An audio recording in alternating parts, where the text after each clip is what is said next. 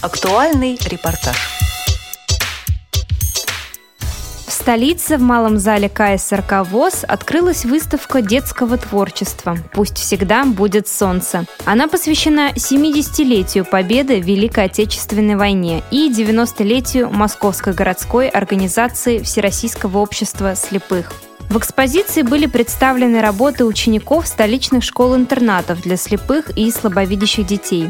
На праздничном концерте в честь открытия выставки с приветственным словом к собравшимся обратился председатель Московской городской организации ВОЗ Александр Машковский.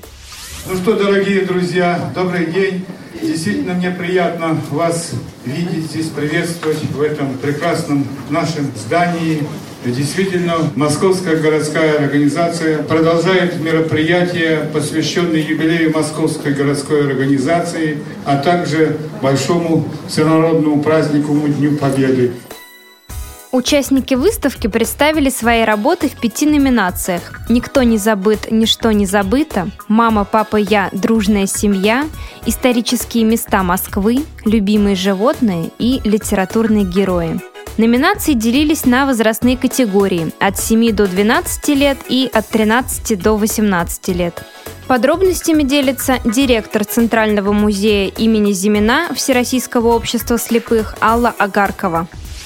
Мы знали, что 2015 год год юбилейный. Одна из идей была да, организовать детскую выставку. Была собрана группа из представителей нашего музея, из представителей Московской городской организации. Мы начали уезжать в школы на места, и где шел уже отбор представленных работ было изначально подготовлено, естественно, письмо для директоров школ, где указывалось, что просим работы представить по определенным номинациям. Всего было представлено чуть более 100 работ, а участников у нас получилось 84. Представлена и пластилиновая живопись, и графика рисунок, акварель, карандаш, декоративно-прикладное творчество. Это всевозможные вышивки, и шитье. Очень большая коллекция бисерных работ была представлена, притом здесь все школы-интернаты постарались. Макраме, оригами, пластилиновая лепка, лепка из глины, бисероплетение не только фигурок животных, да, сказочных героев каких-то, но и украшения у нас девочки из второго интерната очень постарались.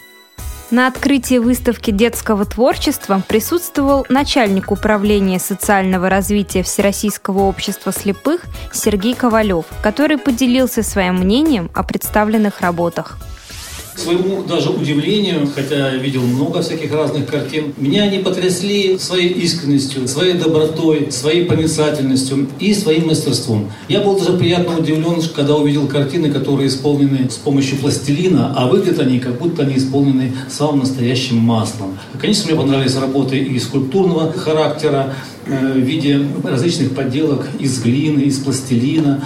И макраме мне очень сильно понравились работы, и вязание, вот, и вышивание, и многие-многие вещи, которые были изготовлены с бисером. Я хочу сказать, что огромное спасибо всем вам за то удовольствие, которое лично я испытал, глядя на эти замечательные, потрясающие произведения искусства. Многие из них претендуют на самое высокое, если можно так сказать, художественное звание. Президент Российского общества слепых Нювакин Александр Яковлевич просил передать самые теплые слова и приветствия нашим юным участникам. К сожалению, он не смог в силу служебной необходимости поприсутствовать в этом зале, но просил передать самые добрые слова и самые искренние пожелания дальнейших успехов в творчестве, хорошего здоровья, бодрости духа, прекрасной учебы, ну и исполнения всех заветных желаний. На мероприятии было множество гостей, но самыми долгожданными стали Александр Кузнецов и Алла Круглова, внуки председателя Центрального правления ВОЗ Владимира Александровича Викторова, который возглавлял общество с 1925 по 1943 год.